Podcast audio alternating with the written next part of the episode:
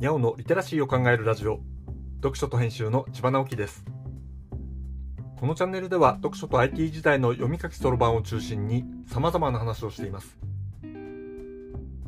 今回のタイトルはダヴィンチリゾルブで動画編集が面白くなった話。というものです。動画編集をやってみたいなと思い始めたのは3年ほど前でした。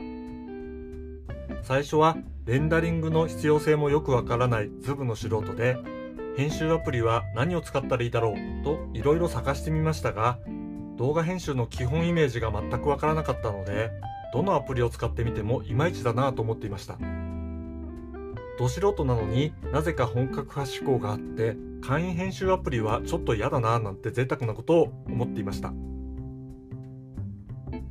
割と定番というか周りの人が使っているなと思ったのが Adobe のプレミアプロでした。ですが僕はど定番は嫌だなぁとこれまた贅沢なことも思ってしまう方なんです。そんな風に出会ったのがダヴィンチリゾルブでした。なんだか本格的そうなアプリでとりあえずタダで使い始められるところがいいなと思ったんですね。根が貧乏性ですからね。でもこれ本当に本格的で使うのが結構難しいんです。最初はどの機能を使ったらいいか全く分かりませんでした。素材の取り込みすら結構難しく感じて30分ほどで挫折しました。でもダヴィンチリゾルブのページを見ると映画の編集に使われているなんて書かれていたりスタジオで使われるコンソールのような機材と組み合わせて使うことが紹介されていたりするのでたまに起動してみては30分で挫折するということを繰り返していました。ある日心ときめくハードウェアの発売がアナウンスされました。ダヴィンチリゾルブスピードエディターという専用キーボードです。これは物欲をそそるものでした。使い方がわからない謎のキーがたくさんついていて何よりビデオ編集に便利そうな心ときめくジョグホイールがついていました。ジョグホイールをぐるぐる回してタイムラインを行ったり来たりして専用のキーを押してサクサク編集する自分。なんというかっこよさでしょうか。僕は典型的な手段のためには目的を選ばずの人なんです。このキーボードにはダヴィンチリゾルブのライセンスがついてくるというではありませんか。すぐに予約しました。待つこと2ヶ月ほどかな。スピードエディターが届きました。これ、まず色がプロっぽいんです。そして待望のジョグホイールは適度な重さがあって安っぽさがありません。喜び勇んでパソコンに接続し、ダヴィンチリゾルブを起動して使い始めましたが、10分で挫折しました。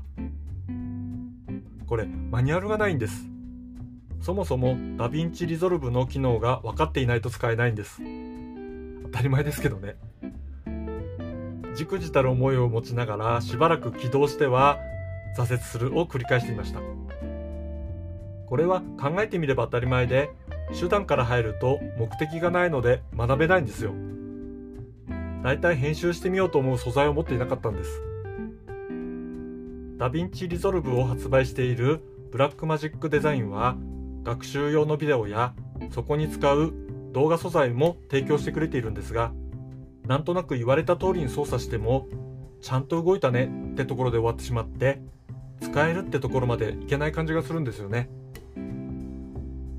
たまたまある日突然自分がやっているオンライン講座の紹介動画を作ってみようと思いました。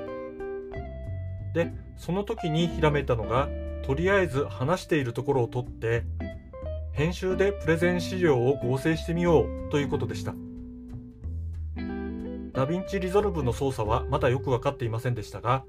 目的ができてみると、やりたいことをググって、先人の知恵を借りて、なんとかそれらしい編集ができました。余勢を駆って、知り合いにそのやり方を説明して、動画を撮ってもらって編集して渡したりしました。その間にこの配信のようなことをやり始めて、音声配信にもダヴィンチリゾルブが使えるじゃんと気がついて、そこでスピードエディターをグリグリ使い始め、おお、ちょっとかっこいいかもと自分に酔いしれながら配信が1年以上続くということになったわけでした。